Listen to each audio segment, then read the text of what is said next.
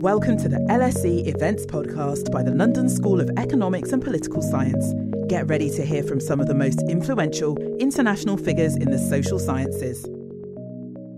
Okay, welcome everyone. It's nice to see you here tonight. Um, this uh, special event discussing Madeleine Bunting's book on the seaside England's Love Affair. Um, my name is Mike Savage. I work at the London School of Economics, where I am Professor of Sociology.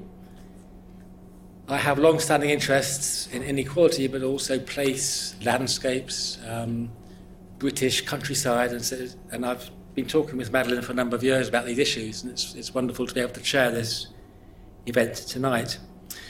So, I'm very pleased to welcome Madeleine Bunting, Lord Bassam, and Professor Sheela Agarwal to both our online audience and the audience in person. Um, I'll introduce the speakers briefly and then a bit about the format, what we'll be doing today. So many of you will know, probably most of you, all of you will know Madeleine, Bun- Madeleine Bunting. She's an award-winning writer and journalist. She's also visiting professor at the London School of Economics' International Inequalities Institute, where I also have an affiliation. Uh, for many years, she was a leading journalist at The Guardian, um, and in, in, recent years, she's been focusing on various pieces of uh, uh, creative writing, fictional and non fictional. Um, I have been following her work with great interest over the years, and I think she has an amazing ability to grasp issues around landscape and belonging and identity. Starting with her book on Yorkshire, and then the work on the Hebrides and Scotland, and this most recent book, be an example of that. Um, so, so uh, Madeleine will speak first and introduce the book and some of the issues arising from it for around 20 25 minutes. Then we'll pass on to Lord Bassam, who is a British Labour and cooperative politician and a member of the House of Lords. He's currently Director of Business in the Communities Place Programme, so he'll be reflecting upon issues around seasides, how seaside, seaside towns are perceived from the point of view of government and policy making. And finally, pass on to Sheela Agarwal, who is Associate Head of, of the School of Research and Innovation for the Plymouth Business School and co-director of the Centre the Coastal Community. She's one of the leading academics working around studying coastal towns. So as you can see, our panel will, will straddle academic expertise, political interests, um, creative writing, and it should be a very exciting discussion. If, if there's time, I might contribute a few thoughts of my own from our own work the LSE around place and entity. So, as you will know, the focus today is uh, Madeleine's recent book entitled The Seaside England's Love Affair, which came out a few months ago, has had fantastic reviews. It discusses how we can forge a new future for England's seaside towns, how we can remedy the neglect in which they've been held in much public thinking, and how we can think about tackling some of the entrenched problems, including deprivation, low pay, poor health, and poor social mobility. So we'll have this panel for 45, 50 minutes. There should be lots of time for questions from the floor before we finish at 8 o'clock. Okay, a few final housekeeping things for Twitter users. The hashtag is um, dash LSE III. The event is being recorded and we hopefully um, uh, will hopefully be made available as a podcast. At the end, we'll have questions both from the floor and from those online. If you are online, please use the Q&A feature. Um, and for those of you in the audience, I'll obviously be looking at your interest and show of hands. Okay, I think that's enough. Um, so with no further ado, I'd like to welcome Madeleine to introduce the discussion.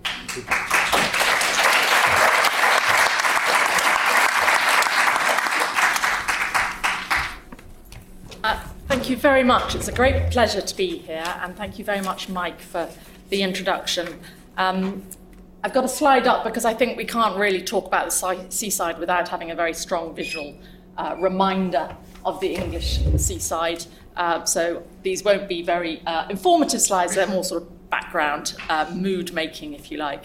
Um, those kind of grey clouds, uh, bits of rubbish, uh, broken up concrete, that's the sort of vibe.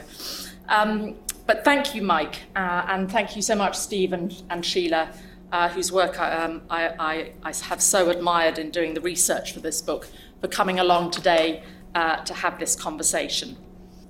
Uh, as Mike says, I've written two books on place and landscape and belonging uh, before I wrote um, The Seaside. And um, that fascination in how places are made and our relationship with them, uh, in some ways, it was a, a, a kind of obvious intrigue for me to think about seaside towns. They're such distinctive places. They have such a very, very powerful pull on our imagination. Um, uh, and they are so defining of national identity that I would argue that their cultural significance uh, is, is, is enormous. You only have to think of the number of films and novels and uh, music that has been um, made or, or uh, written about these, these kind of iconic places in our national identity. Uh, but there's a particular dimension of them that I want to focus on this evening. Um, my book thought about placemaking on, in these coastal towns from a very, very wide range of perspectives the cultural, uh, the, the, social, the economic, the his, astonishing histor- historical story. If you track it over the course of 200 or so years, these towns were boom and then a very, very dramatic bust uh, starting in the, in the early 70s. But because I'm at the LSE, I want to focus on the particular dimension uh, of, of uh, how they have become what I would describe as a salt fringe. Uh, we know about the US Rust Belt, but the Rust Belt has become a very kind of well known um, uh, metaphor and it seems to me that we need to have just as well known this metaphor of the salt fringe. Because around the, the, the UK coasts, and particularly the English coastline, there is a, a process of deindustrialization, rather like the Rust Belt. And it's led to a combination, and combination is a key word, a combination of pockets of deep poverty and widespread chronic ill health and declining prosperity. I would argue it's a problem that's hiding in plain sight. Everybody here has an understanding and a notion of the decline of English coastal towns. But what I think we need to interrogate much, much more closely is the complacency and the indifference. I always think it's quite interesting. In the mid 80s, uh, there was a really galvanizing moment when the plight of the inner cities captured the public imagination. And it captured pub, uh, political attention as well. But something comparable has never happened about our coastal towns. There has been no key moment when any politician has stood on a pier or indeed a, a seafront like that one and said, This is unacceptable. It is not beyond the capacity political will and policy to recreate, re- forge a new future for these towns. So I question that complacency and, and indifference and the apathy. It's almost as if we think it's all to do with sunshine. Well, I wouldn't dispute that it has something to do with sunshine. In the 70s, the British holidaymaker decided they wanted sun over all else and they started going on package holidays. That bit we know, we understand. But what we've not managed to do is to think, well, how could these towns be reinvented? So, what we have been left with for a generation is one of the worst illustrations, arguably the worst illustration, of the growing inequality in this country. For over four decades, central government has failed lamentably failed to grasp the distinctive characteristics of this salt fringe. The way in which all seaside towns all over the UK, despite whether they're north or south, share common challenges. And it's not just me saying that they've been overlooked, ignored. One of the most disturbing and slightly poignant comments that was in the House of Lords Select Committee report, which Lord Bassam chaired, uh, which came out in 2019, and then there was a follow up report more recently, was when they, the, the, the, the members of the Select Committee travelled around those coastal towns to talk to people and local authorities in those towns, again and again they heard the same thing a sense that those towns have been neglected, abandoned, not heard. So, having sort of set that scene, let me describe a little bit about what makes this type of poverty, this salt fringe, such a challenging problem. Uh, Lord Jim Knight, one of those that was on that select committee, in an interview with myself, did admit it's a wicked problem. It's difficult. Perhaps that's why governments have decided when they have resources, they'll go to other parts of the country or there are other priorities. These are towns that have been built on mass tourism, and they often have huge heritage buildings. Blackpool Tower used to entertain thousands, the promenades were packed, the old photos show these extraordinary images of just how enormously popular these towns were. And that's another interesting characteristic about all these towns is they live with their ghosts. No matter where you go, in a seaside town, you will stumble at some point or another over images of their past. This one in particular is in Minehead on a notice board on the seafront. So, just in case you're wondering what Minehead used to look like, you're reminded. Um, but it's, it's evident everywhere. In Skegness, in a cafe where I was having extremely cheap fish and chips, there were black and white photos on the wall of its glory days, when Skegness was an extremely glamorous, elegant seaside resort for, for London, with trains from London promising fresh air, which for London in the first part of the 20th century was indeed a luxury. So the towns are haunted by their glamorous, glorious pasts, and I think that's part of the way in which their confidence has been crippled. But that is not only it.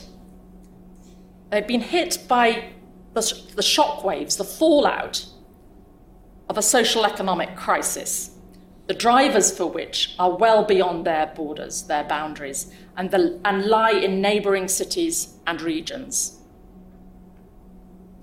And it's the combination of a, de, of a process of deindustrialization and the way and role they play in a regional uh, a sort of a, a, a, spatial distribution of people. I'll explain a bit more in a minute. And those two interact, which makes it so difficult. You can't attract more people to visit a city like Blackpool when the poverty and the suffering is self evident and so, so hard to ignore. So, no matter how many times there are government grants for ha- hanging flower baskets, or I think when I was there, they were busy kind of cobbling a central square. It only required a short walk of two or three minutes to go round the corner to find an area where the poverty is so evident and, and so troubling and so worrying. These are not comfortable places in many respects to visit. You walk along Blackpool Promenade as I did, and it's not just the homelessness, it's people with severe mental ill health. One man was yelling at the waves at nine o'clock in the morning. Something about how the, blink, the English were to blame, the English were to blame. It seemed a sort of canonly appropriate. So the towns are dealing with a, a, a concentration and an exceptional combination of a set of trends evident across the UK.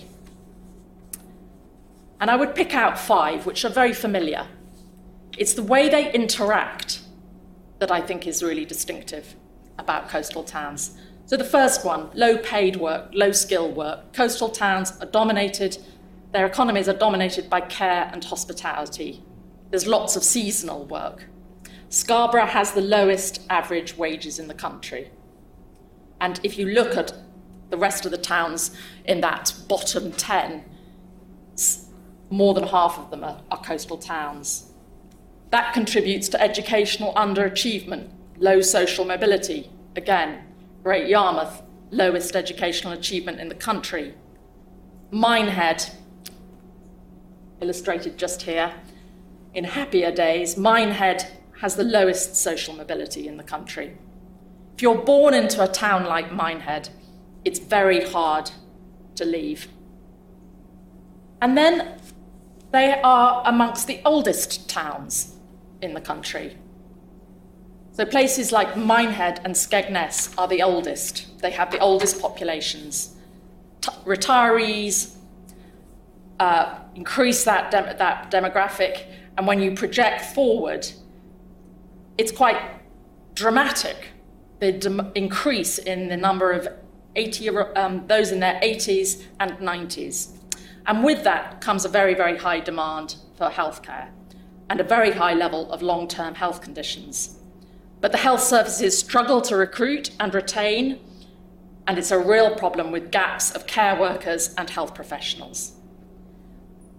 One of the uh, one, one part of government which I think has gone out of its way to draw attention uh, to this fringe, this salt fringe, is the Chief Medical Officer, Chris Whitty. And he has a map in his rep- annual report in 2021 when he chose to focus entirely on coastal towns with lots of work from Plymouth University, um, Sheela's and her colleagues. He, showed how there is a fringe of coronary d- disease all round our coastlines. And he has continued to, to point out the gaps in healthcare provision. So, some of the statistics about health and health inequality are simply extraordinary. The gap in life expectancy between a central ward of Weston-super-Mare and five or six miles up the road, the central ward of Clevedon, a much more middle class town on the outs, which benefits from retirees from Bristol. It's a 16 year gap in life expectancy for men and even higher for women. The third factor is that housing is almost always an acute challenge.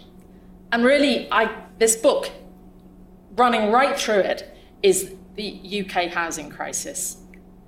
In Devon and Cornwall, the housing is too expensive, and there's no affordable housing on the coastlines because of second homes, Airbnb, gentrification. A local population is being forced out. I interviewed one woman who'd lived all her life in the North Devon town of Braunton and she'd just lost her flat because somebody wanted to convert it to an Airbnb. There was simply nowhere for her to go in a town that she had lived in all her life. Her family were there, her children were in school there.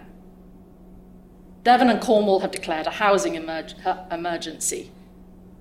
But even a place like Torquay struggles. Land is expensive, and I was told by the, lo- the leader of the local authority that any affordable housing is a long way away in Taunton. Or, and you get right the opposite end of the spectrum, it's too cheap. The housing is too cheap. So places like Blackpool and Morecambe, absentee landlords buy up the old hotels, the big bed and breakfasts that, can, that are being closed down, turn them into cheap bed and bed, bed sits, which are designed to attract highly vulnerable tenants on, who will then claim benefit. So, Blackpool's concentration of vulnerability is a shocking example of a dysfunctional housing market which is entirely funded by the taxpayer to the benefit of absentee landlords. It's a disgrace. The council has lobbied to, to get extra powers to limit the number of houses uh, um, in multiple occupation, as they're known, the HMOs, and struggled. It's not the local authorities' fault, I wouldn't say. But the cheap housing in places like Blackpool, Morecambe, Weston-super-Mare, Clacton attract the fallout from nearby cities' rising house prices, such as Manchester, Bristol, London. What, what these places, and they dominate the, the, the, the, poorest places in the whole country, poorest place is Jaywick, which is uh, an, uh, an, area next to Clacton. And then uh, there are three wards in Blackpool South, which are the next poorest places in the country. And that's been true now for nearly a generation. It's an incredibly stubborn, persistent form of poverty. And it's, it's all driven by incomers arriving because this is the end of the line, this is their last chance to turn their lives around. They may remember a family childhood holiday, they may hope that somehow something about being beside the sea can help them turn things around. Many arrive with mental health issues, substance abuse. 8,000 people arrive in Blackpool every year, and 44% of them are single males.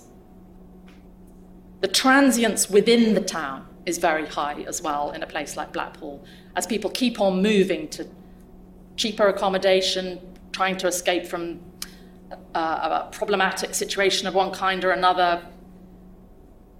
And the local health and social and educational services can easily find themselves completely overwhelmed. Certainly, the, the, um, the uh, substance abuse uh, um, services struggle to cope. I talked to somebody working in the Education Authority about every summer there will be hundreds of children who suddenly need to be found places in the schools for September. All these trends are evident in other places. I'm not saying this is entirely the seaside. But what is, what is really striking is how they're particularly acute at the coast and the way that they overlap and interact.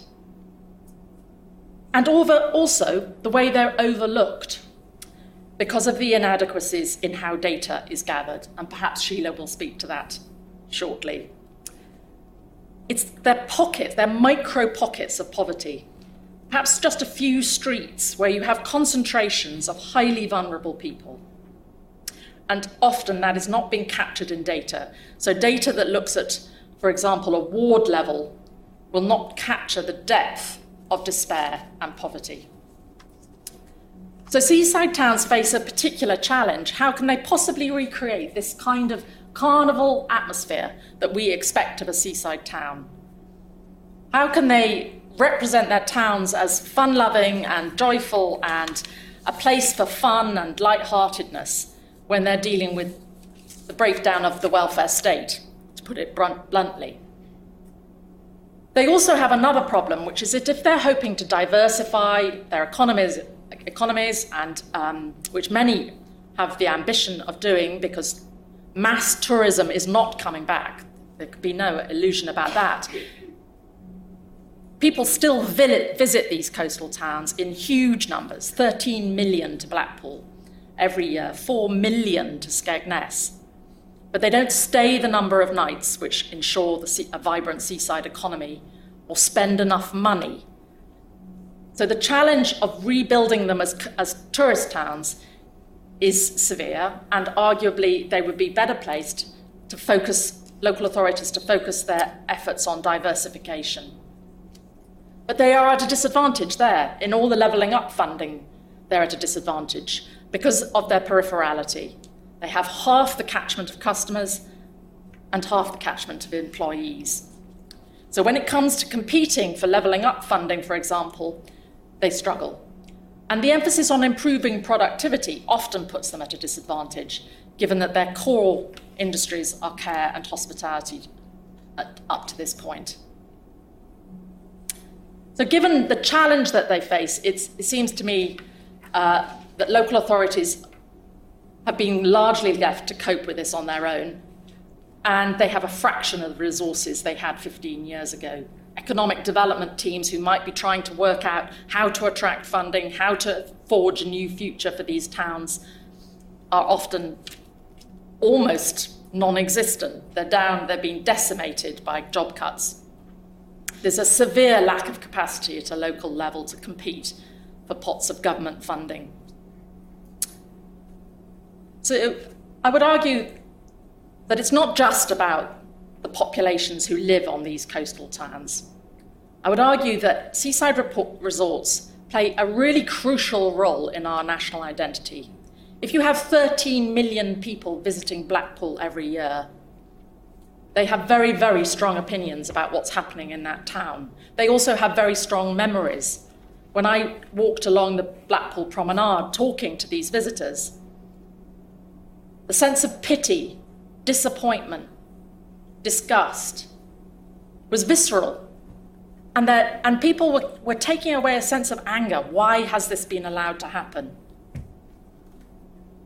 A deep sense of nostalgia. I was very struck by the fact that if you go online and look at old footage of Blackpool, there's a series of remarkable films where they put together clips of the, the 60s, the 70s, the 80s, and you can see the way in which the crowds of holidaymakers change their fashions, what they want to do, etc.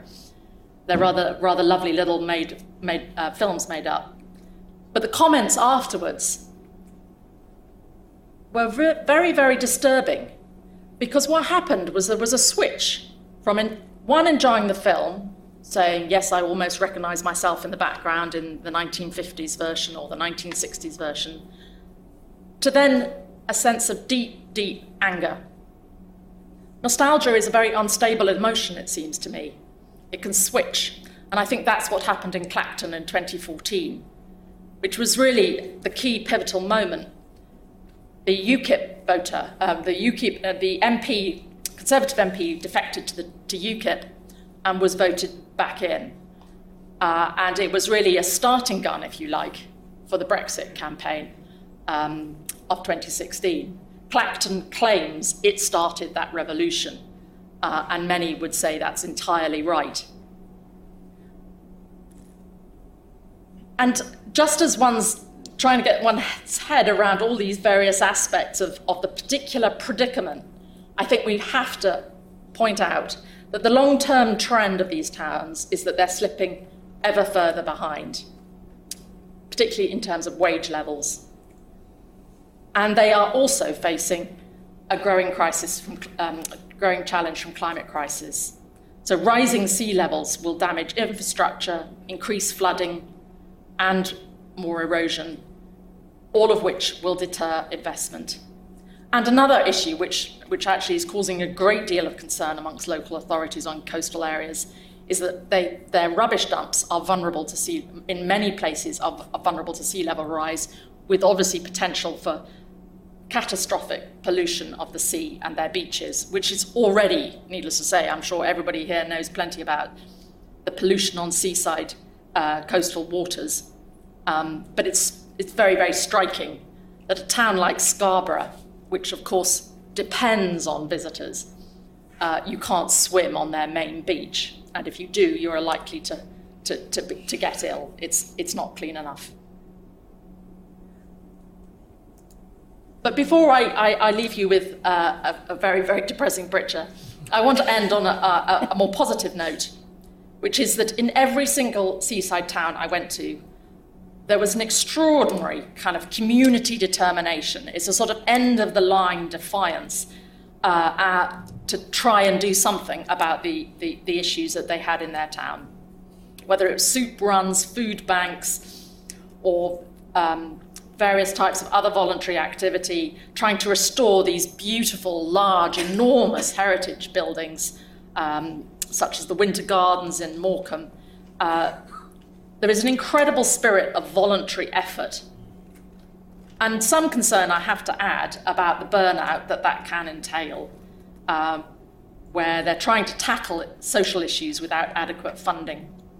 But there are times when it, that incredible community effort can come together with some funding, some, some visionary funding, and have remarkable results. So there are some very, very inspiring projects around the country. Eden North in Morecambe, where the um, Eden Centre in Cornwall is planning its, its new centre in the north, is an extraordinary project and very, very exciting for Morecambe. But this one that I've shown here on this screen is a place called East Quay in West Somerset, where five women started meeting in a pub uh, about 10 years ago now. They all had kids in the same school, they all lived in this small town called Watchet uh, in West Somerset, just down the road from Minehead, and they wanted to try and do something for their town. It had lost its main employer, uh, it was falling on very, very hard times. Uh, and through sheer tenacity and determination, these women have uh, raised 7.5 million to build this state-of-the-art art centre uh, with Airbnb pods, those strange kind of towers that look like sort of egg boxes. You can actually stay in them. That will help generate an income. They've got makers studios, art classes, a vibrant cafe. Imagination and determination. There are other projects in Mablethorpe on the Lincolnshire coast. So the key issues are about connectivity. It's about good railway links. The, the decline of these resorts began with the ending of their railway lines in many, many situations. They need really good digital connectivity and they need affordable housing. If those basics were in place, there is no reason why some of these towns, which are often within reach of major urban conurbations, can't become really attractive places to live now that remote working has become such a common phenomenon.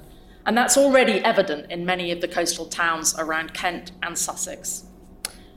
So when people say, Are you hopeful? I'm cautiously so. They are beautiful places to be. The coastline has a deep, deep pull on us. But it is absolutely vital that they get the attention and the funding to turn it around. Thank you. Very good, very good. Thank you, thank you so much, Madeleine, for that um, somewhat pessimistic but really comprehensive and um, uh, uh, reflective set of observations. So now we're going to move on to Lord Bassam to talk about his perspective on issues facing seaside towns. Thank you. Thank you, uh, Mike, um, and thank you very much, Madeleine. Ma- Ma- Madeleine's written the book I would like to have written, actually. Um, I've had a lifelong association with the coast and seaside, and uh, it's become something of an obsession. I was brought up um, near Clacton on sea. I went to school in Clacton for seven years. Half my mates came from Jaywick. Um, I decided to go to university in Brighton in 1971, and during the time which I grew up, my mother always used to take me to Whitby for my annual holiday. And I, I said to her, Why are we going to Whitby? We live near the sea already. She said, Well, don't you want more of it? Um, and I thought she was a bit mad and batty at the time, but actually, I loved uh, being by the coast, and it's been a source of inspiration for my uh, politics uh, ever since. And it's also something that I feel quite deeply about. Uh, and, you know, I'm, I'm one of those people who wants to see us regenerate our seaside towns and communities because I think they are worth it and they deserve nothing less. So recently I, I prepared a, a, a, sort of policy note for some of my colleagues um, to think about. And my starting point was some polling that the Fabian Society did just over a year ago. Uh, and this is sort of about the politics of, of what Labour is and where we're trying to go. So in 2019, the Tories took something like 51% of the vote in the 108 English and Welsh parliamentary constituencies identified as being wholly or partially linked to seaside towns. The Fabian survey excluded, this is quite important, Liverpool, Brighton, and Hull. Uh, Labour in that election won just 24 of the 108 seats, compared to 45 in 2005. Um, and the Tories, uh, uh, that, in that election, basically split the seaside towns with, with Labour. The Fabian polling analysis showed that in November uh, 2022, Labour was on 38%, the Tories on 32% in those seawall seats. And the same polling revealed that the Tory brand in the seats was damaged, or if you like to use a sort of seaside metaphor, underwater, with 55% thinking the Tories did not understand their local area where 23% thought they did, and only 52% did not share the Tories' uh, values, um, whereas 28% thought they did. Labour was uh, further ahead in the, the coastal seats that it actually won in 2019. And while that was good news for the Labour Party, uh, the fact that they were more popular than the Tories um, in those seats, there was still a real belief, the polling revealed, that Labour didn't really get the needs of those communities. We were just simply the least worst option. And so our lead was quite narrow. Now, it has to be said that in terms of the Labour electorate, um, coastal communities and seats are something of a challenge. As Madeleine's described, um, populations by the coast tend to be older. Um, they have a, a larger proportion of voters over the age of 55. They're mostly homeowners, and a majority uh, are non graduates. So I think the um, non-graduate population falls sort of to the low 30% in coastal communities. And there were a segment of the electorate that had definitely moved away from Labour. Um, during the Brexit referendum, uh, coastal communities overwhelmingly uh, backed Brexit. But go back to 1997, and Labour won Clacton on Sea. It won it for two successive elections. It won Hastings, Hove, Thanet, Scarborough, Whitby, Cleethorpes, Dover, Great Yarmouth, Lowestoft, Rhyl, and all those coastal areas along the northeast and northwest coastline. So, for Labour to win this year in the, the election, um, they will need to create a, a, coalition of the sort that they created electorally in that year. Uh, and while you might argue that um, the, the, seaside seats uh, might not be a top priority, if Labour wants to create a coalition that lasts so it can bring more longer term transformational change, then my argument, a very simple one, is that it needs to secure a large majority, and that means it needs to win those communities back again. The, the Fabian polling report and analysis said this Polling shows that Labour can win these seats, moreover, it can do so without losing ground elsewhere, with some relatively simple, uncontroversial measures to win both the coast and the country Labour should appeal to shared values, develop a unifying policy agenda, and address specific coastal challenges. And that's really what I hope um, our party does. It could make the difference between Labour being in government for one term, two terms, or even three. Uh, and Labour has, to its credit, um, partly at the urging of those of us who care about the coast, begun to think about what sort of policy offer uh, we might put forward. In 1997, we had a broad appeal to uh, a sense of fairness, that we were going to invest and renew areas which had long been neglected by successive Tory governments, with the promise of better schools, investment in healthcare, employment, sure start, together with education action zones, health action areas, uh, made it easy for us to mobilise votes behind the Labour Party. The need for a specific offer to coastal communities was covered by a simple unifying message that you could understand if you were in Clacton or Cleethorpes or Hastings and Hove, and it, and it worked. And I think one of the important things is we, we tend to just see the, the salty fringe as being about hospitality, about bucket and spade trade, about uh, the sort of fripperies and, and frivolities that coastal communities sometimes represent in our imagination. But actually, they are more, more profound places than that. They are um, and have been historically places of, of industry. I, I said recently in a talk I gave that um, the Brighton that I came to in the 70s was a town that um, uh, had declined, not just because of the changing nature of the holiday market, but because its industry had been hollowed out. Um, so it was a semi industrial town that had also fallen on hard times because of the way in which uh, the, the, the, industrial economy had changed. And that's the case all the way around the coast if you look and you think about it. So, towards the end of the Blair Brown years, I think there was a perception that while the city heartlands for Labour were doing well, um, the towns and communities on the periphery were doing less well. There was a 2007 report produced by a common select committee that looked at the future of seaside and coastal communities. And it, inc- it uh, concluded that there should be more investment in health and education, uh, and, and, that standards were falling behind those in cities uh, and urban centres. And it pointed towards the coastal and urban disconnect uh, and made policy recommendations in, uh, look, looking at the needs of the coast.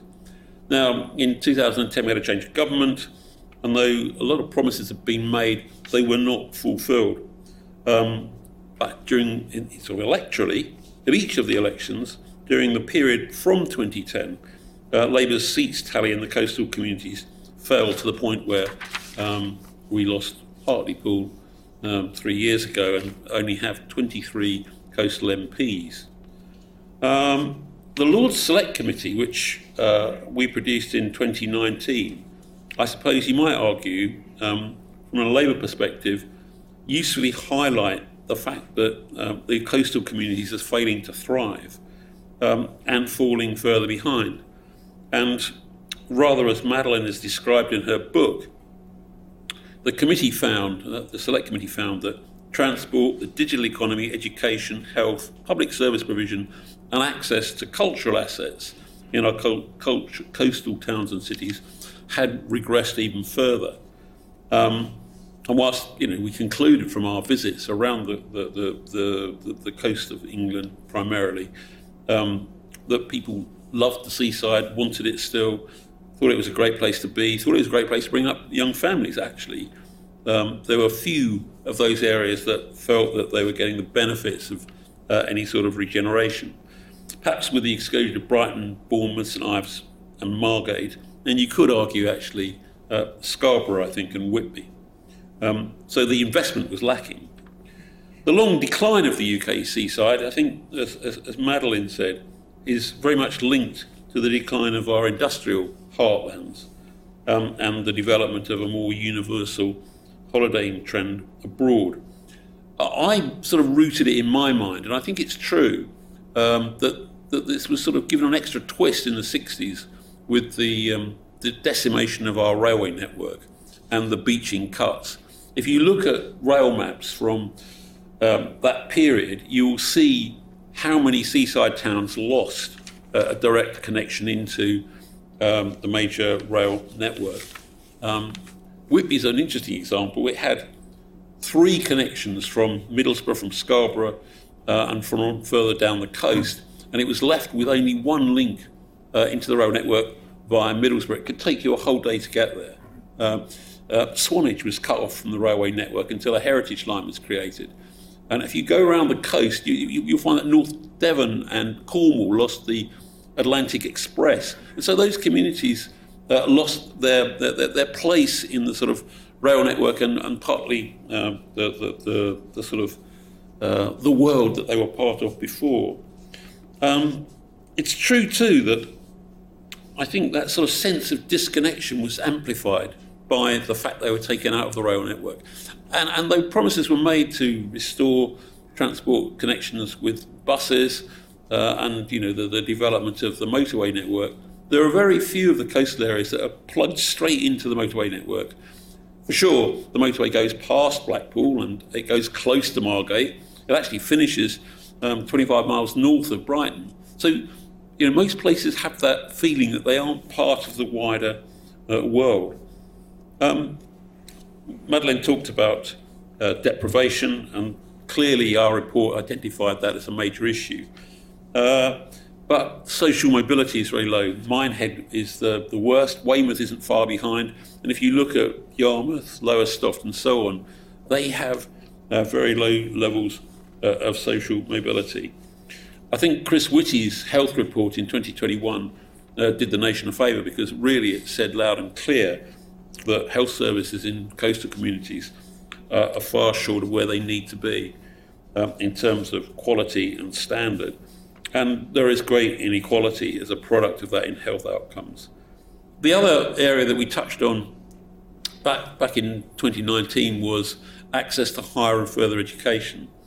I would argue now that we need to disperse more of our HE institutions and um, locate them or locate outposts from them in, in coastal communities. The examples of Falmouth and, and I suppose um, uh, Scarborough and one or two of the others show what a difference having a, an HE institution can make to the immediate community and the wider diaspora. And it changes the demographic. The thing I love about my own city, Brighton, um, is that every year we get this massive churn of students. We've got like 40,000 there. And it brings the youth and energy and imagination back into our local economy because a percentage of those students stay uh, and they add their knowledge bank and their expertise to what's there locally.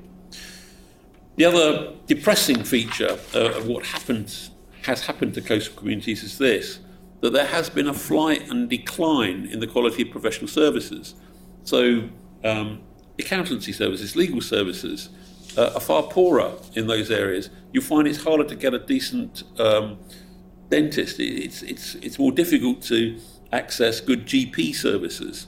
And so that uh, you know, further exacerbates the, the, the lack of um, the, the, the, sort of the lack of service provision uh, and the, the impact on care services is, um, is, is going to get worse, frankly, if we carry on as we are.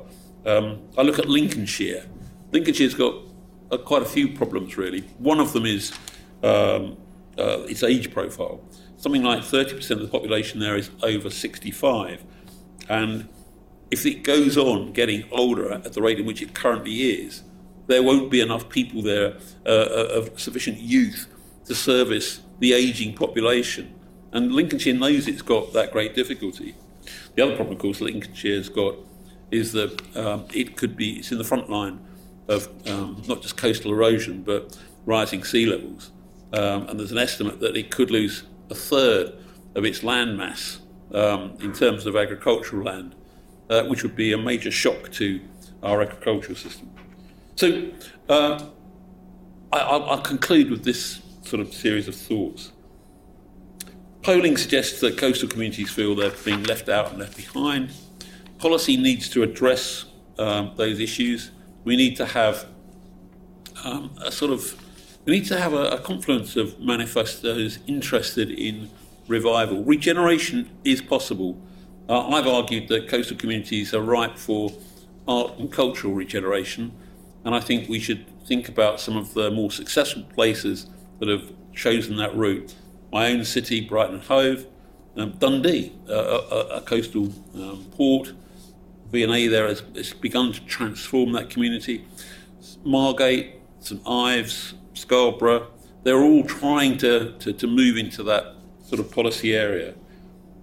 Some of the things I think a, a new government should look at are appointing a minister with a specific responsibility for coastal communities as part of their portfolio leadership in coastal communities is really important. National leadership for those communities is important too.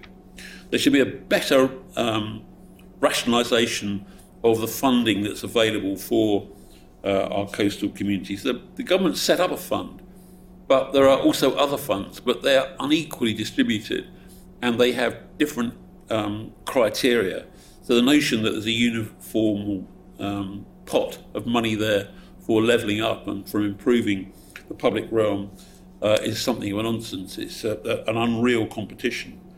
And we should coastal proof major policies. We should review health and mental health policies. And we should have a national tourism policy that uh, is uh, all about spreading the benefits that tourism can bring uh, much more evenly. And I suppose to couple with that, we should have a, a stronger, more powerful drive of evolving arts and cultural centres of excellence. Um, Madeleine talked about digital being perhaps a rescue point for coastal areas, and I think it is. Uh, and I would argue that we should create a sort of coastal community wealth fund, perhaps drawn from um, our nation's dormant assets, which uh, uh, toast, uh, total many millions, actually billions, of funds that are hidden, or, hidden away. And if we look again at transport it's the most difficult one to crack because it's so expensive. But I think do think that we need to have a better and more connected um, look at how transport serve, services services and serves coastal areas.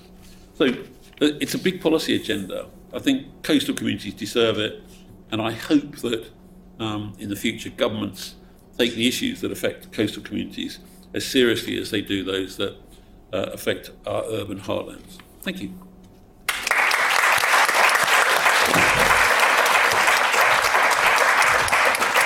Thank you, Steve. And now, uh, last speaker, uh, last but not least, Sheela Agarwal. Hi, I'm interrupting this event to tell you about another awesome LSE podcast that we think you'd enjoy. LSE IQ asks social scientists and other experts to answer one intelligent question, like why do people believe in conspiracy theories? Or can we afford the super rich? Come check us out. Just search for LSE IQ wherever you get your podcasts. Now, back to the event. Okay, um, thank you, Steve. Thank you, uh, Madeleine. Um, we've already heard quite a lot about the complex interlinkages of uh, social, cultural, economic, and environmental challenges which exist within our coastal communities. Um, and I think what is absolutely great about Madeleine's book is that she not only highlights the inequalities that are associated with the coastal fringe, the salt fringe, but also she delves into those lived experiences of people, um, of local people living in, um, um, in um, unequal lives. Um, because of the interlinked nature, I think, um, personally, only through dual interventions of investment in people and the place will begin to address the issues because place in this context, or more specifically the periphery, actually does really matter. This statement is uh, best illustrated, I guess, by a study that myself and our colleagues undertook. Um, and what we did was we compared the economic performance and productivity um, amongst 58 of the largest seaside towns um, in England. Um, it focused on 17 people and, uh, people and place-based factors encompassing economic, human and environmental capital, and it measured their influence on three distinct components of economic performance, productivity, employment and labour market participation. Um, the outcome can be seen in this particular table, and I'm not going to dwell um, too long on this. Um, um, but you will see um, on the um, left-hand column, you have the leading seaside towns in terms of productivity, um, and there may be no surprises there. And then um, on the right-hand column, you will see the lagging seaside towns. And again, we've uh, mentioned Skegness, Clacton, uh, for example, uh, Morecambe, Blackpool, Margate, and they all feature um, in terms of what we call, what I call the lagging um, seaside towns.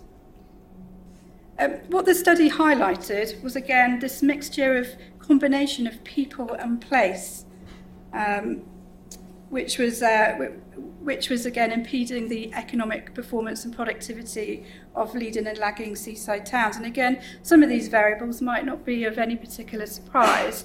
Um, you know, in terms of characteristics most commonly associated with leading seaside towns, you would have higher employment or less people on welfare, whereas in terms of lagging towns, you have uh, lower employment, more on welfare. Um, in terms of leading towns, you'll have more people employed in managerial and professional jobs. Um, in lagging seaside towns, more people employed in unskilled and manual jobs, um, and so on and so forth.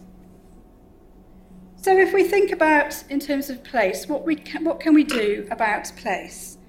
Um, what is required, and again, we've heard quite a bit of this from uh, Madeleine and Steve already, but what is required is a development of diversified economies. And this sounds quite easy, but it's incredibly difficult. Um, but a diversified economy can create economic output and value and benefit for local communities. Um, if we look at those English coastal communities that are economically leading in terms of productivity, they all have diverse economies. Many of the economically lagging are based on low value industries, traditionally thought of as being tourism and hospitality, and on sectors that centre on social care and public administration. Um, again, this is a very, um, very much a complex ask because it relies on the creation of more and better quality employment But what constitutes decent employment, good jobs? Um, and again, that's a question for another, another debate. Seaside towns should also take advantage of the opportunities that their location affords them. Um, one opportunity might well be the development of more knowledge-based jobs linked to the creative industries and other high-value mobile industries that are not dependent on the physical infrastructure and can over issue, overcome issues of peripherality. And again, we've talked about, uh, Madeleine and Steve have both talked about um, cultural, heritage, tourism industries, um, but also um, digital connectivity as well, and how that is particularly important in support of this. Um, another might, um, opportunity might well be the development of a sustainable blue economy. By this, I don't just mean sustainable aquaculture and marine technology and services, but also the opportunities afforded by um, the development of floating offshore um, wind farms. Um, wind provides nearly a quarter of the country's total electricity requirements, the supply of which is forecast to grow significantly with the construction of new fixed and floating marine wind farms over the next five years. Um, there are a number of um, new flow sites being developed and it's gathering momentum. Um, for example, in September 2022, the largest offshore wind farm, Orsted, uh, Hornsea 2, became operational, um, located near Grimsby. Um, you have planned developments of two wind farms located 45 miles off the coast of Great Yarmouth in southeast England. It's attracted about 11 billion pounds worth of investments, with 22 billion pounds worth of planned projects, generating approximately 6,000 jobs. And then there are others located, um, Triton Knoll, located near Mablethorpe and Skegness. And by far, I guess, one of the biggest opportunities, um, which is in development, is around what we call the Celtic Sea, um, floating offshore um, um, developments. Um, um, of the southwest coast and the Welsh coast, and again off the Irish coast as well. And I know there have been uh, criticisms levied at the generation at how much actually it benefits the community, um, how much generation of direct employment from these developments, but they do have the potential to stimulate growth of the supply chain, including supplies of component materials and services required for construction and maintenance, but also more importantly in research, development and innovation activities, as well as ancillary, ancillary services such as logistics, transportation, consulting and legal services. And if an ecosystem of related industries and services can be built around these developments, then their employment generation potential increases substantially. Um, other opportunities um, involve around um, the tourism hospitality industry, uh, for example, um, there are various ways in which it can overcome its seasonal nature, and we've seen that in some of the leading seaside towns um, through the development of all-weather uh, facilities, out-of-season holidays, by the development of heritage and cultural tourism, which by its very nature attracts higher spending visitors. Indeed, there are many examples of seaside towns all around the country, and again, Steve has mentioned quite a few, um, St Ives, for example, Exmouth, um, which have been highly successful in doing just this, whether it's the development of gastronomic, tourism, arts, or music offerings. So that is a little bit about place. Um, in terms of investment in people, um, we urgently, we urgently need to upskill and retrain local people to take advantage of some of these new um, opportunities. There is, a, uh, there is a, a gap in terms of children and young people state taking STEM subjects, and again, um, that is something that we need to encourage and widen participation um, so that um, uh, there is more uptake of these particular, sub, uh, particular subjects. Um, how can we ensure that the local um, community benefit from some of these opportunities is another key question, particularly um, children and young people. Um, and again, this is, uh, um, there needs to be particular investment in our children and young people um, as they are the future of our seaside towns, but they are experiencing shocking um, education and health issues. Um, and again, Chris Whitty's report began to highlight um, um, highlighted many of these. If we look at this particular slide here, this compares outcomes, educational outcomes, um, for coastal areas relative to non-coastal areas. So what you're seeing here um, is a graph showing the coastal outcomes. So what you're seeing is um, Uh, the outcome for um, children receiving no qualifications is greater in coastal um, coastal areas. Uh, the, um, there's higher drug misuse in coastal areas, higher self-harm, higher alcohol um, admissions, and again, lower progression to HE and children taking level three qualifications. It's quite startling and it's, it's really quite um, shocking. Um, there are other issues as well um, in terms of um, sort of invested in people. Um, there is a gap now in terms of the southeast and the rest of the UK. It's now wider um, than between east and west Germany or northern and southern Italy. Um, it's also hard to effect change when we're working with a centralised governance with rules that work against the periphery. And again, Steve started to talk about that a little bit. Um, and I, I'm particularly referring to the Treasury's, we call their Green Book, the Bible of their investment decision making. Um, one element um, of this is that there are concerns about bias against um, peripheral areas. Um, the Green Book is a really interesting example of this, since it's part in part based on what we call the benefit cost ratio. Um, one element of generating this is through land uplift, um, land value uplifts.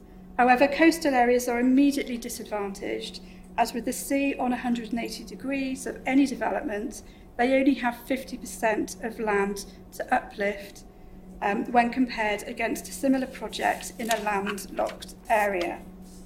Um, rural and coastal areas are also disadvantaged um, by low population densities, low rise developments, and lower land values than urban areas, and by other geographical constraints, such as special, um, sites of special uh, scientific interest and um, areas of now uh, outstanding natural beauty designations, or flood risk and coastal erosion, none of which are taken into consideration by the benefit cost ratio principles that are applied. The challenges faced by our periphery are not helped by continued political instability um, that has led to endemic short termism driven by electoral cycles or by persistent bias of spending on innovation and infrastructure in particular towards London and the South East. Decentralised government may well help, and I really wanted to end on a positive note here, as within every coastal community across England and the devolved nations, there is a wealth of innovation, creativity, and aspiration. And this is very much what Madeleine um, ended um, her talk on. Um, there are many, many, many local projects underway that are positively affecting change and making a substantial difference to the lives of many residents, including children and young people, those with disabilities or those experiencing deprivation and hardship. I'm a great believer of being a master of my own destiny, and I believe that local people living in the periphery are and should be the masters of their own futures. It's only by capturing their voices will their futures be envisioned. Thank you very much.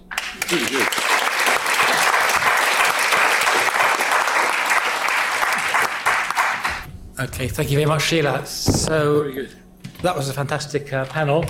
I've, I've, got various thoughts and, and, questions myself. However, I'm aware of the time, and I do want to let the audience also ask questions. So I will hold back for now um, and get some questions from the floor. What we'll try and do is take them in batches of two or three. So please, um, can you say a bit about who you are, if you know, where you come from, in terms of if you come from a particular seaside resort, um, and let's let's start over here in front.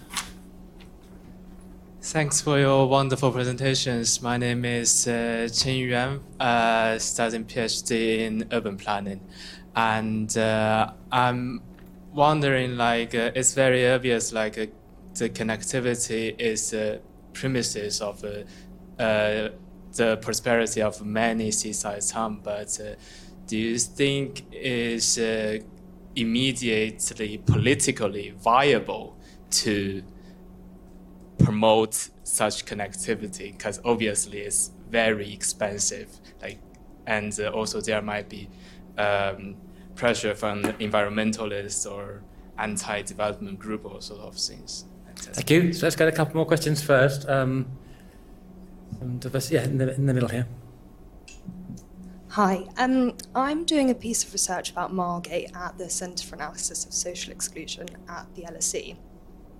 My question is about how the lower income and more long standing communities in areas can be included in the benefits of regeneration. Obviously, Margate has seen huge regeneration in terms of transport links and cultural and art centres. Um, but yes, I just wondered how the more long standing communities can be included in that um, and not be so disadvantaged by gentrification in those areas. Thank you. Some big questions being asked here. Okay, about you at the back with the tie. Uh, thank you very much. Uh, I'm Tom from Weston-super in this case, and Bristol. And the reason why I bring these two up is that uh, they are part of the same NHS trust. I don't know if anyone has seen uh, recently with the dentistry situation. It's pretty grim in both cases. Um, so my question is, how can we improve the outcomes in Weston, uh, particularly when it is still linked to Bristol? Obviously, there are going to be different challenges, and both Weston's had a huge problem keeping, keeping its A&E open, still has these problems in dentistry. How can we address these challenges while they remain the same in NHS Trust? How can we address these in a way which is fair on both parties? Obviously, one part would be we need more money for the NHS, but uh, there has to be more to it, especially with an ageing population, the problems of care, I mean, everything that we've talked about. Okay, so should we get some initial answers? Um, and please just feel free to take up what you want out of the three questions. Um, but go around. Madeleine, do you want to start? They're all brilliant questions that go to the heart of all the complexity and difficulty about this. So, uh, on the connectivity, um, it is ex- expensive, but uh, take Scarborough, right? The TransPennine Express is the railway line that serves the northeast coast. Oh my God, the complaints, bitter, bitter complaints about the inadequacy of that train service. It's not about new train services or new railway lines or new roads. It's about making sure the trains are working. Um, Torquay complained bitterly about its train link, which apparently its train carriages are repurposed buses on the railway line. I mean, I couldn't believe it, but the, you know. Um, on Margate, you raise a really vital point, mm-hmm. which is about the shadow side of gentrification. Um, the director of the Turner Contemporary, who has now moved to Plymouth, uh, it's been a huge success, the Turner Contemporary, but she said, I'm haunted by the fact that what I did has made house prices much, much more expensive for some of the community that was living there. Um, does it spill over? It's, it's really complex, and your kinds of research will really perhaps bring out a kind of granular sense of where the benefits lie and where they don't. The research that I heard about in Margate through colleagues of Mike's was that the mums are both there at the school gate. The pretty London mums with their cappuccinos and their very pretty children, and the mums that have lived in Margate for generations. And it, they are oil and water, they don't mix. They go to separate cafes, they have very little to do with each other. Um, and that is what haunts this project that I left on the, the last slide in, in Watchet. Those women have been absolutely determined that the Arts Centre is not just a world class arts centre, but that it reaches low income groups in the town. And they will measure their success by that art classes, all kinds of creative activities to raise the uh, aspirations of the children and inspire their imaginations. It's a great, great possibility. But when I walked along the quayside and bumped into a lady who had lived in Watchet all her life, she had nothing good to say about the place. She said it was a waste of money, the building was rubbish, and the drawings and the artwork would have been better done by her grandchildren. So that gives you some idea of just how difficult sometimes it is to carry a whole community with you. Uh, and I do think in Watchet, they talked to everybody and consulted with everybody. But there will always be parts of that community that think the Arts Centre is a waste of time, has nothing to do with their lives. So perhaps uh, the, the uh, yeah, I, I, mean, I think the connectivity issue is, is a really important one. It's interesting, actually, the, the current government, um, in its sort of early phase, invented the Build Back Beeching program. And I laughed at the time because um, they set aside 500 million pounds and they quickly discovered that they couldn't build back Beeching with 500 million quid. It just wasn't going to cut, cut it. Um, and so they rushed off and, and sort of announced that they might might reinstate Blyth's railway connections and Fleetwood's. Um, uh, it takes it takes time to, to build back railway lines. Um, it's a it's a great headline building back from Beeching, but it doesn't actually deliver you very much. Uh, and and um, transport infrastructure, particularly rail lines, are incredibly expensive. So I think you've got to be much more careful and forensic about that. Not to say it shouldn't be an aspiration, and you shouldn't take the opportunities when they come along because those areas that have been reconnected to the rail network have undoubtedly benefited. And if you look at, there's a couple of very good examples actually. The one in Scotland from um, Edinburgh Waverley is a, a, good example of what it does in terms of regeneration and um, footfall and so on, which is it's, it's, it's, definitely worth doing. But you've got to think about it and plan it long and hard. And we're not good at that with uh, major infrastructure projects as we've exampled with HS2. The Margate question is one that's really troubled me. I, in preparation for this evening, I decided to go to Margate last weekend. And um, uh, I, did, I, did, two or three things. I went to the gallery, of course. I've been before, and I, it's wonderful. Um, and it's a good, it is a good project, and it does help in the regeneration process. But round the, the art gallery, you've got the sort of nice cafes and, and pubs, and you know you can get a good seafood meal there. But if you go along the high street, it's Subway, it's Greggs, it's shops that are sort of only open half the time. And there are two worlds living side by side in Margate. And I think that when we make an investment into something which is about regeneration, we've got to think of, of the bigger picture as well and the impact. Now, I think it's good that the demographic in Margate is going to shift, but the local authority obviously needs to think about what it does with housing, uh, the need to invest in, in, in uh, public housing in particular, and um, how they can build on the, the, the, new skills that come, say, around the development of, of a major art complex. Because um, without that thinking, then you don't get that immediate benefit. My own city, uh, I sort of described in the 70s and 60s as a sort of semi industrial town that, that was in decline, and it was, and its unemployment figures were as bad as those in Liverpool at the time. But um, careful investment with a powerful vision to create a sort of, uh, uh, how can I best describe it, a, a sort of um, academic corridor of excellence, uh, tying that into um, the benefits that could be more broadly spread across the city, has, has undoubtedly brought a transformation. Um, and educational outcomes have risen, um, aspiration has risen, uh, unemployment has fallen, it's now a digital centre and hub, it's a cultural centre uh, that's very diverse.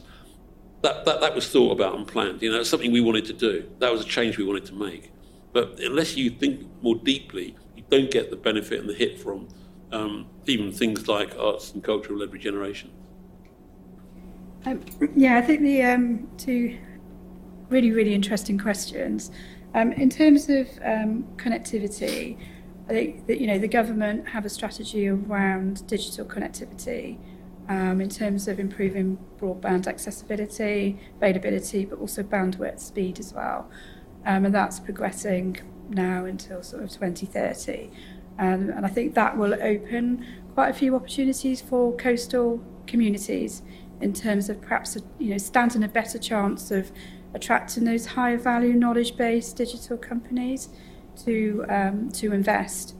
Um, you know, the, the whole sort of COVID hybrid working, we haven't quite seen the impacts of that in labour market statistics yet. Um, and also, you know, the fact that that is increasingly taking place, but it's not captured in productivity measures yet. Um, um, you know, and it'd be interesting to see how that sort of pans out. Um, I think in terms of um, physical infrastructure, of course, it, you know, for me, it locks opportunities and sort of productivity opportunities. Um, however, you know, where we currently stand with how the Green Book is operationalised, um, coastal and rural areas are always going to be disadvantaged. They may have a high strategic priority attached to some funding um, cases, but in terms of how the benefit cost ratios are operationalised, they're never going to have the same investment uplift um, so uh, a transport hub in Helston, for example, in Cornwall, is never going to have the same land uplift value as a, a roundabout in Swindon. I think that's the best way I can, uh, better way I can explain. Um, but also, we, we often think about um, you know our coastal communities and tourism and hospitality being poor and being kind of, you know, responsible for their decline. However, many places will argue that they have highly, highly successful tourism and hospitality industries, and a factor is the way it is measured in traditional productivity um, statistics that doesn't sort of showcase um, the industry um, off. Um, places like Devon and Cornwall in the summer gridlocked through over tourism, and I think you know in terms of um, invested in the railways, you know. Um, that will again improve the lives of local people. You know, be able to travel travel easily around. You know, using the motorways without you know taking two hours when it half you know when it's really a half an hour journey. And I'm talking from somebody from Devon, who you know regularly won't go on the motorway from Easter all the way through to September because it is horrendous. Thank you. Okay, time is running short. I'm, I'm, what we'll do is we'll take a, a big round of questions uh, and then we'll ask you to speak at the end. And there is a couple of one online question, so let's try and get that first. Yeah, I've just got two two questions online. So the first one um, from Natalie Britton, who's an LSE staff member. Uh, what role do you think that the businesses and commercial entities such as Butlins have contributed to the downfall of these seaside towns? They've been around in the glory days as pictured. Um, do you think they could have helped prevent this decline? Um, and second one is from Peter Murray in Littlehampton. Um, do any of our speakers have anything to say about the role of fishing, um, considering the fact that expanding local fishing was one of the key reasons why coastal communities voted for Brexit? Okay, more big questions. Let's get a few more, if you can just take your notes there, that's good. Um, we haven't been over here, have we? Uh, how about you? On the ground, Sorry. Hiya, um, I'm just here out of curiosity. I'm not doing any research or anything. Um, so, in your talks, you've brought up both the need for uh, economic growth, but then also environmental sustainability and the issues that climate change and coastal erosion has had um, in coastal towns. And I was wondering how you can almost consolidate these contradictions because obviously economic growth has fueled climate change and issues to do with the environment. Um, yeah, that's my question. Okay, now in the front, I think we've got some people wanting to speak. Yeah, uh, in the blue, yeah, yeah, front. Hiya, I'm Kieran. I'm from Blackpool. Um, and it's been really interesting to see how, like, you know, in, in, this speech, and I think sort of across the country, Blackpool's become a shorthand for a lot of the issues that we speak about when we speak about, like, uh, the salt fringe. Um, but, like, growing up there, a lot of the policy proposals that you have to sort of regenerate coastal towns already exist in Blackpool. So we're highly connected with high speed trams, we've got high speed internet. Um, my mum, interestingly, um, has a um, sort of a digital job. I uh, don't know if that's showing up in the figures yet. They give they give degrees from Lancaster University, etc. So um, it seems like there's something fundamentally, um, you know, more fundamental that's that's stopping any sort of regeneration in in places like Blackpool, and it's not the case in places like Brighton. Um, I was wondering if you had any idea why that might be. Um, yeah. I think, I think it's really interesting to get these contributions to the floor, so why don't we have a few more? Yeah, in the black t shirt. Yeah, uh, hello, my name's Neil, and I'm actually a retired Londoner, but I'm a native of Thanet. Uh, and like most people with an education from Thanet, I left. okay, and there's a couple of reasons for that. One is I don't know if anybody's read um, Travis Elborough's Wish You Were Here, but he makes a remark about Worthing, where he's from, that it was very difficult to imagine coming of age in a place where so many people had gone to die. Um, so that's one reason why I'm here. The other one is I actually made a, a list before I came out, which I'm not going to read out, um, of all the, the industries that were shut down in and around Thanet over the last 50 or so years, yeah. starting with things like um, the closure of the Kent coalfield in 1989, because loads of miners used to live in Ramsgate. Yep. Uh, the Americans yeah. leaving RAF Manston, Trian going bust in 1971 and ending production at Westwood, and the Hover Port, the port. There's currently a battle going on about reopening Manston International Airport, led by the Tory MP, Mr. Mackinlay, the Airsats Farage. Um, and it's coming up against, as all the other things have, the entrenched property lobby which present, you know, preserving the character of the area, um, which is also now, I suspect, cynically deploying green arguments.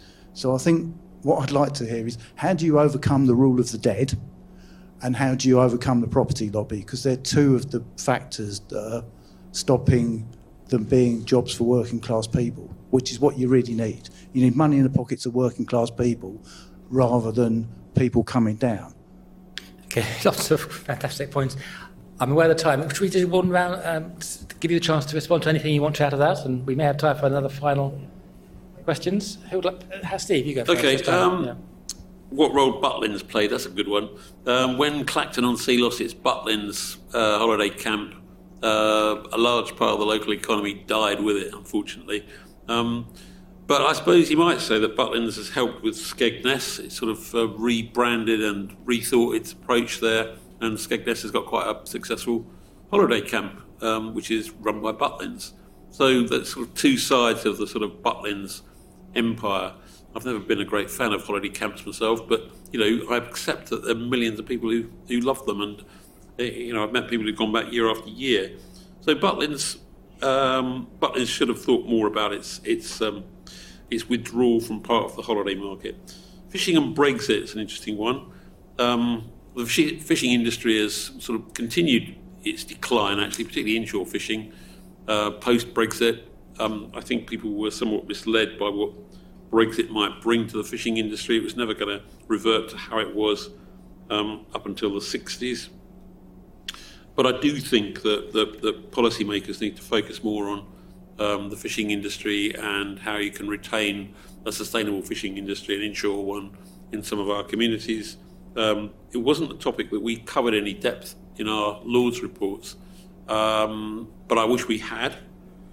Um, economic growth and climate change, I don't think there necessarily has to be a contradiction between the need to um, uh, ad- adopt policies that um, deal with the, the, the fallout from climate change and economic growth. I mean, I think the two things can coexist. You've just got to ensure that in dealing with um, uh, bringing forward policies that, that mitigate the impact of climate change, they have an economic benefit as well. And that does require quite careful thought and planning. Some of the mitigation schemes I've seen do exactly that, but um, I'm not com- completely convinced that they all do. But it's definitely a, a, got to be a, a hot issue for the future. Blackpool, fascinating Blackpool. It is changing, but slowly. Um, and you're right that the, the elements that they put in place with improved transport, um, uh, stuff that's been done with the, the Blackpool's housing company, um, bringing in uh, higher education and so on. Those things will over time have an impact, but uh, the data doesn't yet tell us very much about how much success Blackpool's current sort of uh, policy approach has got. I've got a bit of an investment in Blackpool because it's one of the policy, uh, one of the geographic areas that, as a director of BITC, I've sort of been working in for the last few years with one of my colleagues. Um, Thanet, I, I think Thanet, you're, you're right.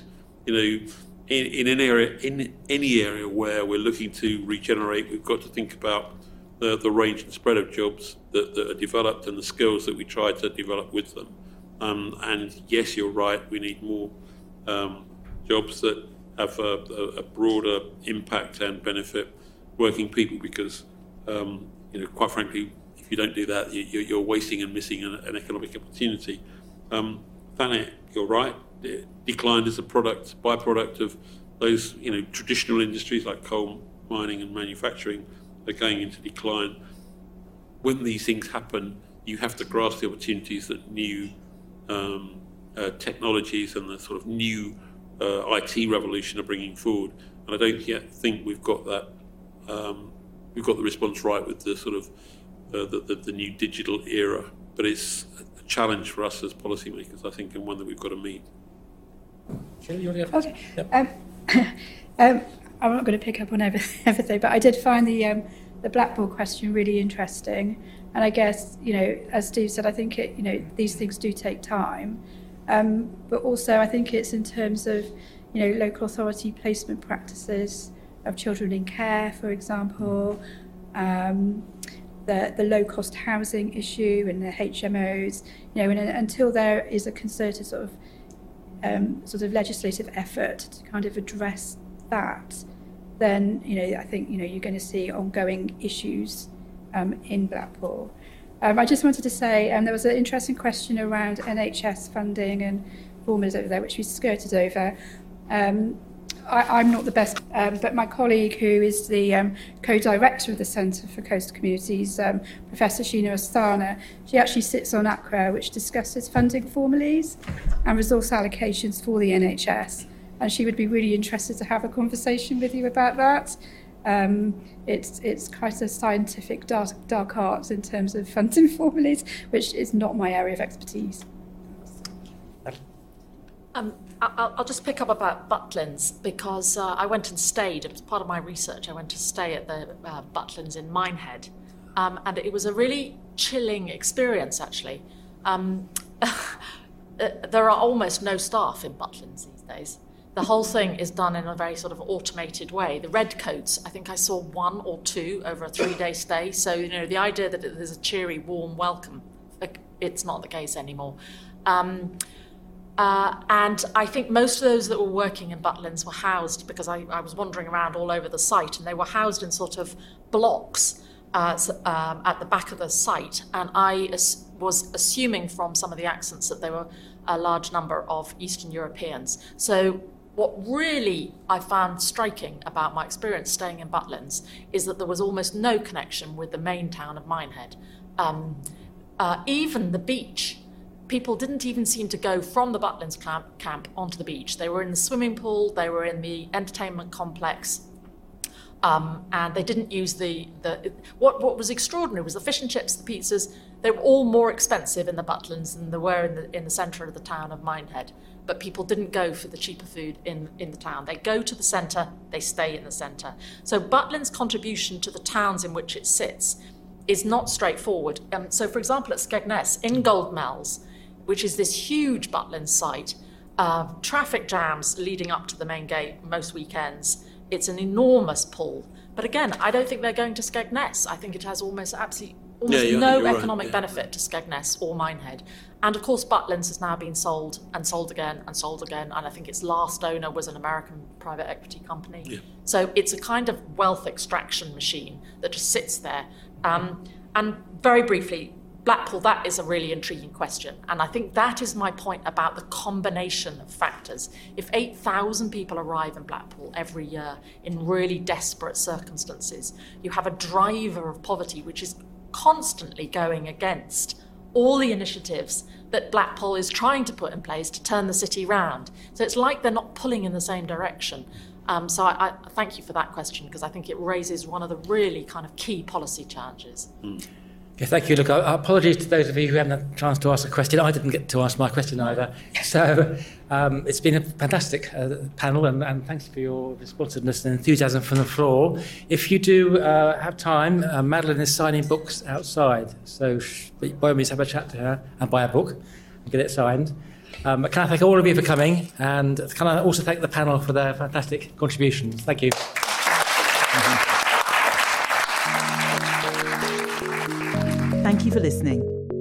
Subscribe to the LSE Events Podcast on your favourite podcast app and help other listeners discover us by leaving a review. Visit lse.ac.uk forward slash events to find out what's on next. We hope you join us at another LSE event soon.